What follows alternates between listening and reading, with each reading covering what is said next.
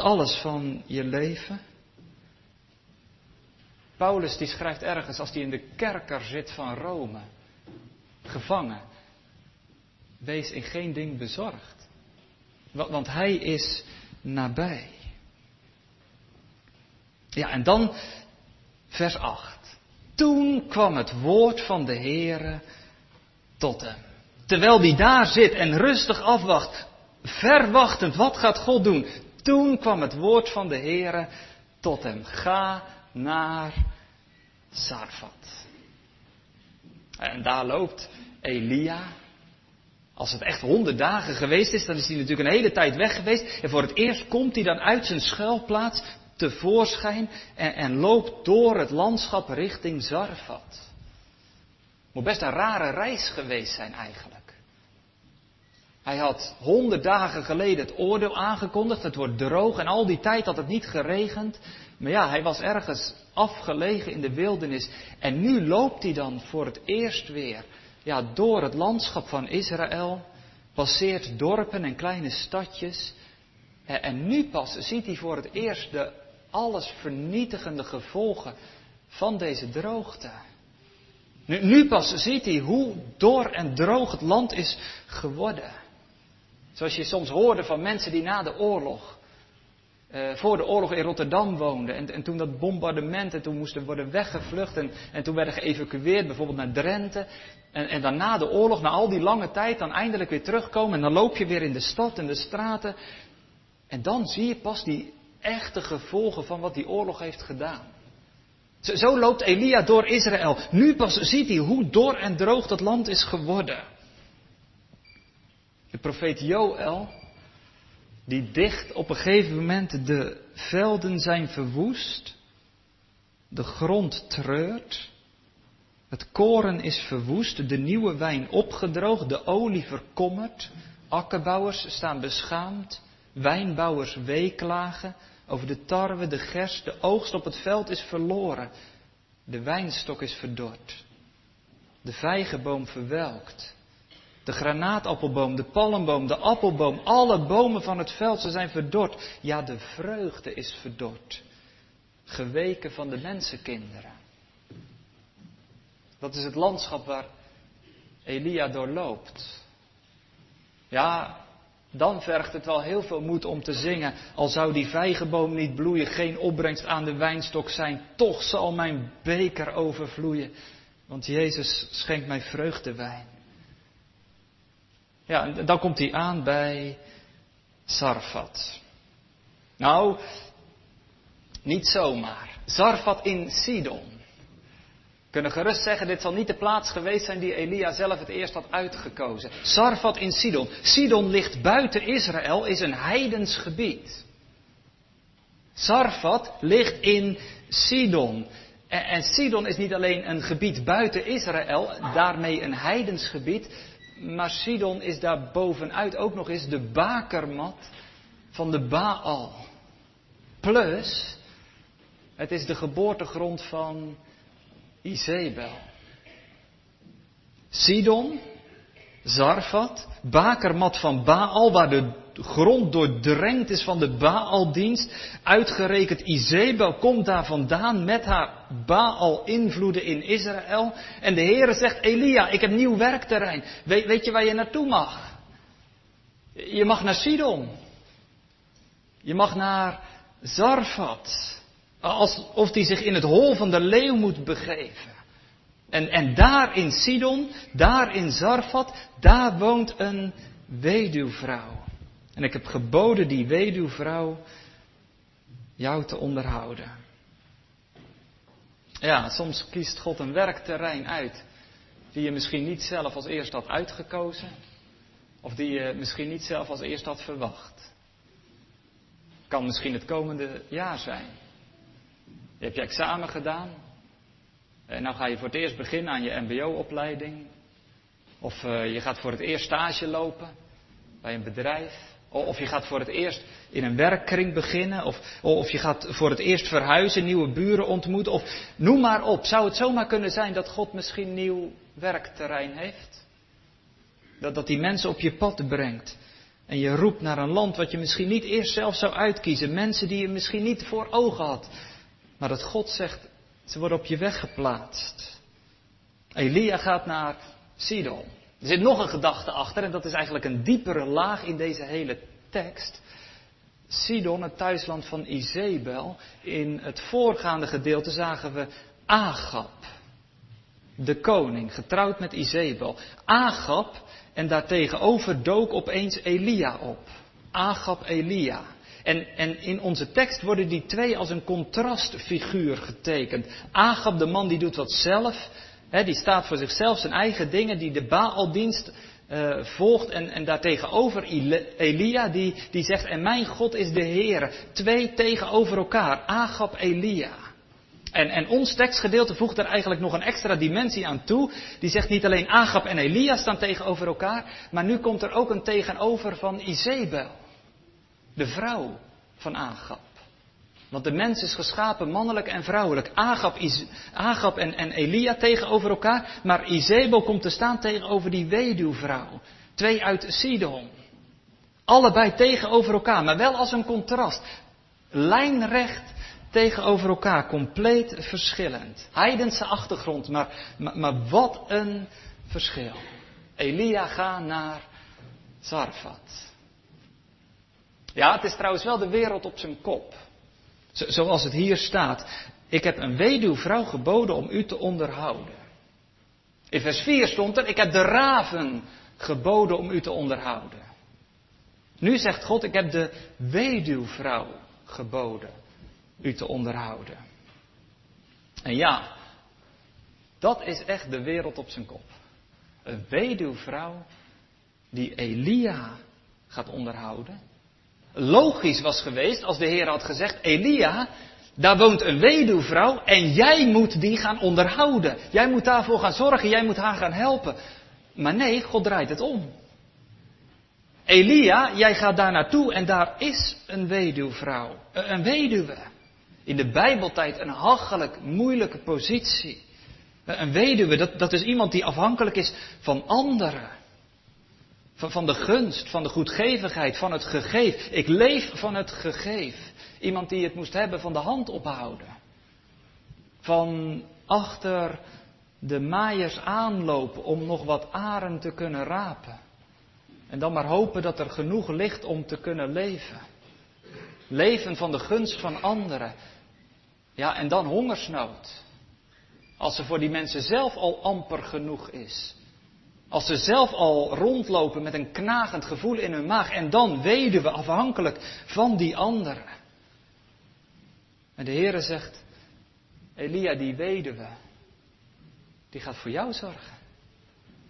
We, we draaien het om.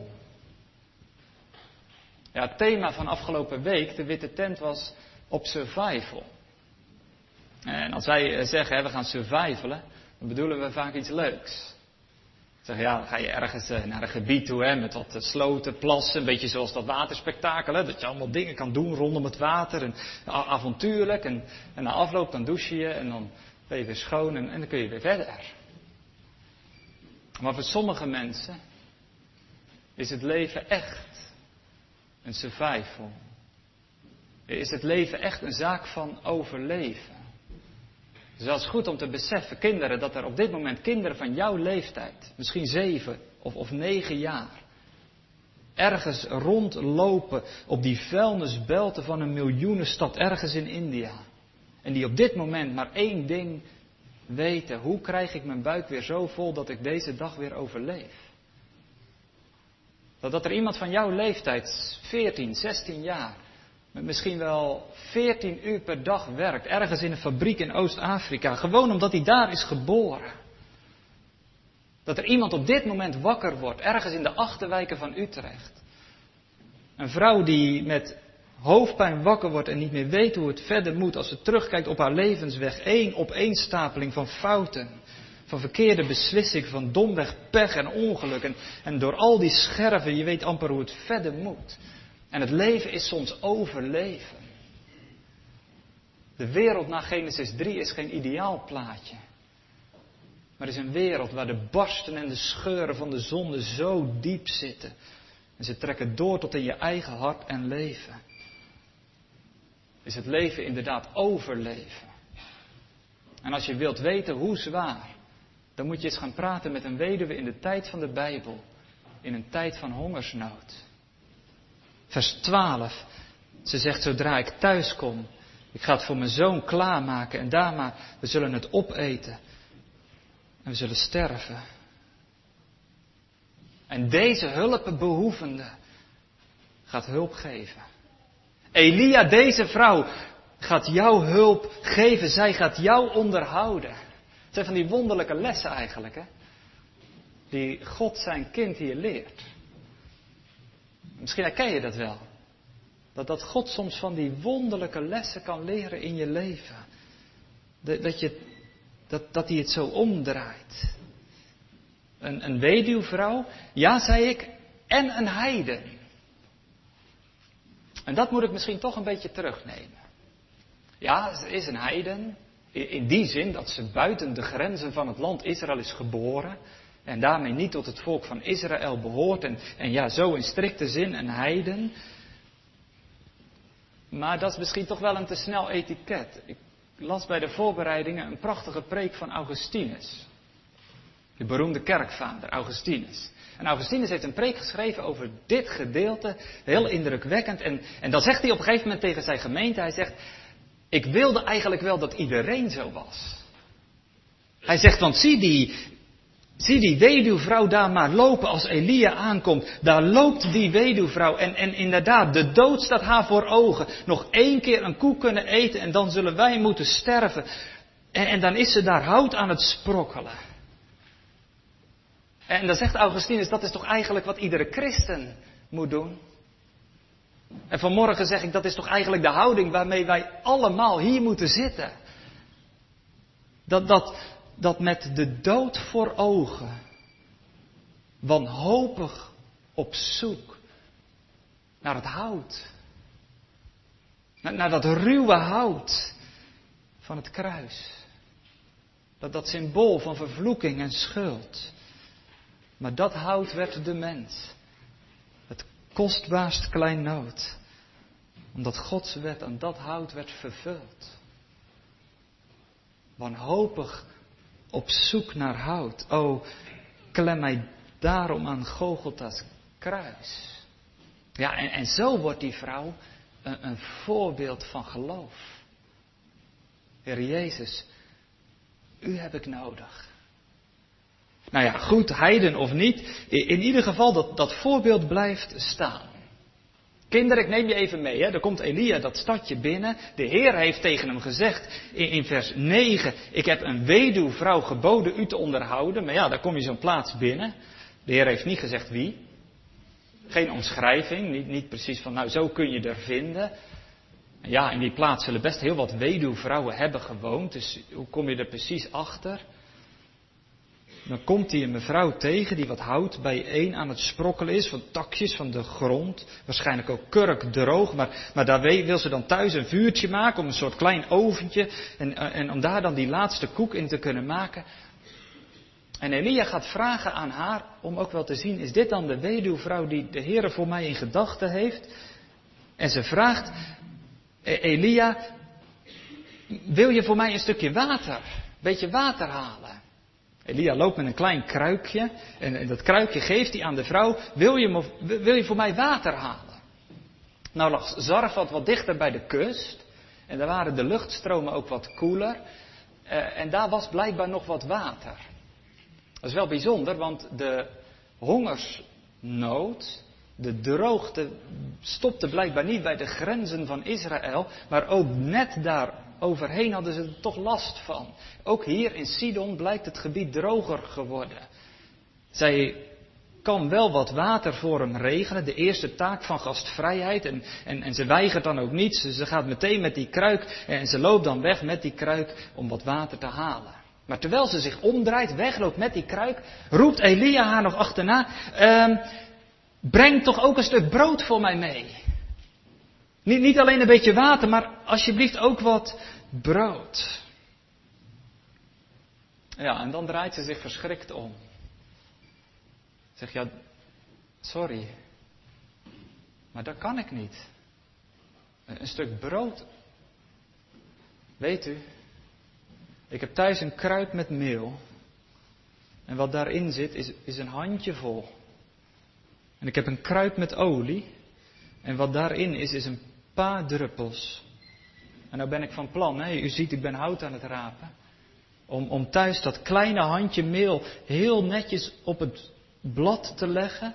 En die olie erbij en een beetje water erbij en kneden en kneden en rusten en nog eens kneden en dan een koek ervan maken. En, en dan gaan we dat vuur aanmaken en dan. Dat is het laatste. Daarna zullen wij moeten sterven, ik en mijn zoon. We hebben niets meer. Ja, dat is de ellendige toestand van deze mevrouw. En misschien denk je in je hart wel, arme vrouw. Maar dan zeg ik vanmorgen iets geks. Arme jij. Arme ik. Arme u. Hè? Hoe bedoel je? Nou ja, voordat je deze mevrouw heel trieste omstandigheden vindt. Onze omstandigheden zijn niet zoveel beter hoor. Ook als je vanmorgen prima hebt ontbeten. Hoe bedoel ik dat nou? De Heer Jezus heeft dat een keer gezegd. De Heer Jezus, als hij in het Nieuwe Testament op deze aarde rondloopt, heeft een keer een vergelijking gemaakt. En hij heeft een keer gezegd, ooit kwam Israël met, met het brood uit de hemel. Hè? Toen gaf de Heere God aan Israël brood uit de hemel. Hemels brood. Hij zegt, maar ik ben ook uit de hemel gekomen, naar deze wereld. En nou ga ik mij daarmee vergelijken. Ik ben het brood uit de hemel, het brood des levens. Het brood van het leven. Dat is wat de Heer Jezus op aarde komt doen. Hij komt leven geven. Waar mensen moeten sterven, geeft Hij het leven. Hij zegt, je hebt het nodig.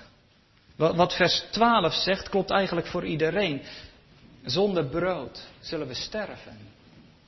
Zullen we eeuwig omkomen in die honger en kommer van schuld en zonde. Van ons niet leven voor God. Van ons vervreemd zijn, van Hem begeren, van onze eigen wegen gaan. Van het lopen zonder gids. Dwalend en dolend op weg naar de dood. Dat is onze ellende. En, en dan zegt de Heer Jezus, en dat is precies wat ik niet wil. Ik wil niet dat je omkomt van de honger. Ik wil niet dat je omkomt. Maar dat je leeft. Ik ben het brood des levens. Brood uit de hemel. Gegeven om te leven. Heb je honger? Heb je dorst? Naar dit brood van leven, om, om iets wat ware rust geeft, wat reiniging geeft, wat vrede geeft, wat verzoening geeft, wat die leegte van binnen kan voeden en vullen. Heb je honger en dorst naar Jezus? Hij zegt, ik ben het brood. En aan het kruis is mijn lichaam gebroken tot een volkomen verzoening van alle zonden. Tot een volkomen vergeving. Survival voedsel. Nou, dit is dat. Of als je dat iets te hip vindt klinken, teerkost voor de levensweg. Voedsel wat God geeft. Stap voor stap uit de hemel. Nou, gemeente, wil ik, wil ik er nog één ding uitlichten. En dan wil ik toch even inzoomen op die reactie van die mevrouw. Ik zou het willen noemen het gulle geloof van die vrouw. Kinderen in de kerk, ik begon hè, met die twee schaaltjes. Ik zei, wat zou je doen? Nou ja, jij hebt trek. Je staat en je ziet die tompoes en je ziet dat speculatie. Je broertje komt wat later, hè, niemand die ervan af weet. Ja, wat doe je dan? Maar ja, je snapt wel, die keuze van die weduwe is eigenlijk nog lastiger, hè? Die, die zit eigenlijk in zo'nzelfde keuze. Wat zal ik doen? Elia, het woord van God, via Elia heeft gezegd: geef mij eerst en daarna zul je genoeg hebben voor jou en je zoon. Dat is het woord van God. Maar ja, ze ziet die kruik en die andere kruik en dat is een handje vol en een beetje olie. Eén koek. En dan gaat ze daarmee bezig en dan is ze in die ruimte bezig. En, dan kan ik me zomaar voorstellen dat, dat, dat haar zoon al een beetje bezig is met het hout te sprokkelen, het vuur wat aan te maken. En even later uh, leggen ze die, die, die broodkoek op dat vuur, op een plaat of in een soort pannetje om dat te bakken. En, en dan, dan trekken die heerlijke geuren door het kleine huis. Ja, die jongen heeft zo'n trek. En zijn moeder heeft zo'n trek. Het knagende gevoel van binnen. En dan dat woord van Elia. Die heeft gezegd, ja maar als je het eerst aan mij geeft, dan zul je daarna oneindig krijgen. Wat een tweestrijd, hè? Ik kan me zo voorstellen, die, die mevrouw is daar bezig geweest met dat brood bakken. En, en die jongen daar in dat huis, dat, dat, ze, dat ze zo heen en weer geslingerd is. Dat ze aan de ene kant denkt, ja maar, maar mijn kind dan en die koek. En dan moet ik het toch maar niet aan hem geven. Maar aan de andere kant dat woord van die profeet. Ze slingert heen en weer tussen angst. Angst voor de dood, angst voor het einde, angst voor het sterven. En aan de andere kant dat woord van die profeet die in vers 13 zegt, wees niet bevreesd. Kijk, dat is het woord van God, wat daar dwars tegen inkomt, tegen die angst. En zegt, vrees niet. Daar is Elia, profeet op zijn best. Als je het eerst zult delen, zul je ontvangen. Vrees niet, angst en vrees. En ze wordt heen en weer geslingerd. Ja, als je zo'n gedeelte leest. En ik zou je vragen, wat is nou het wonder in deze versen? Zou je dan zeggen? Ja, vers 16. De meel in de pot raakte niet op en de kruik ontbrak het niet aan olie, dat dat elke dag weer vol zit. ja, dat is natuurlijk goed. Maar misschien is vers 15 nog wel het eerste wonder. Die vrouw heen en weer geslingerd tussen het woord van de profeet en de praktijk van haar leven. En dan staat er in vers 15, zij ging en deed overeenkomstig het woord. Dat is geloof. Dwars tegen dat wat je zien in. Gaan op het woord van God. Je vastklampen, vertrouwen. Hij heeft het gezegd en op zijn woord vestig ik mijn hoop. En zij deed overeenkomstig zijn woord. En dan vertelt er een Joods verhaal dat dat jongetje, die zoon, elke morgen vroeg opstond om te gaan kijken in die kruiken.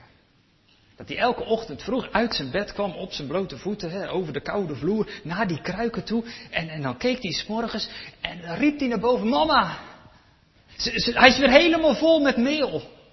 En de olie, ja de olie, ook helemaal vol met olie. Het is weer gevuld.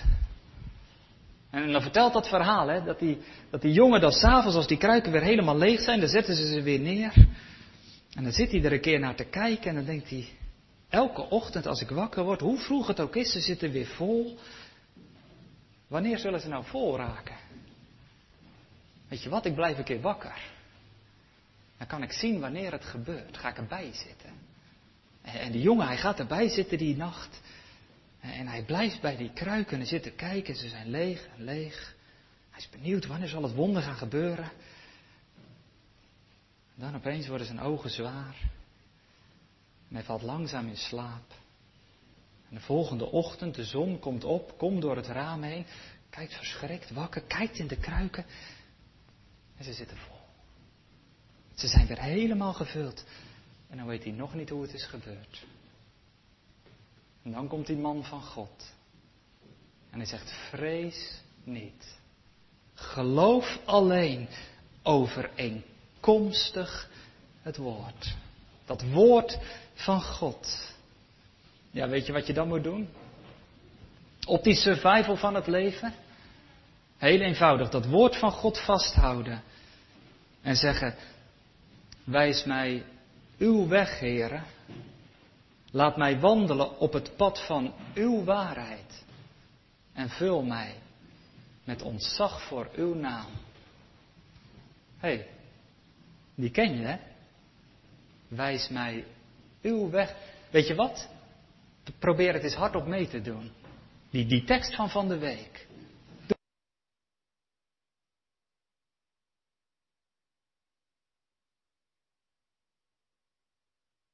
Doe maar. Wijs mij uw weg, heren.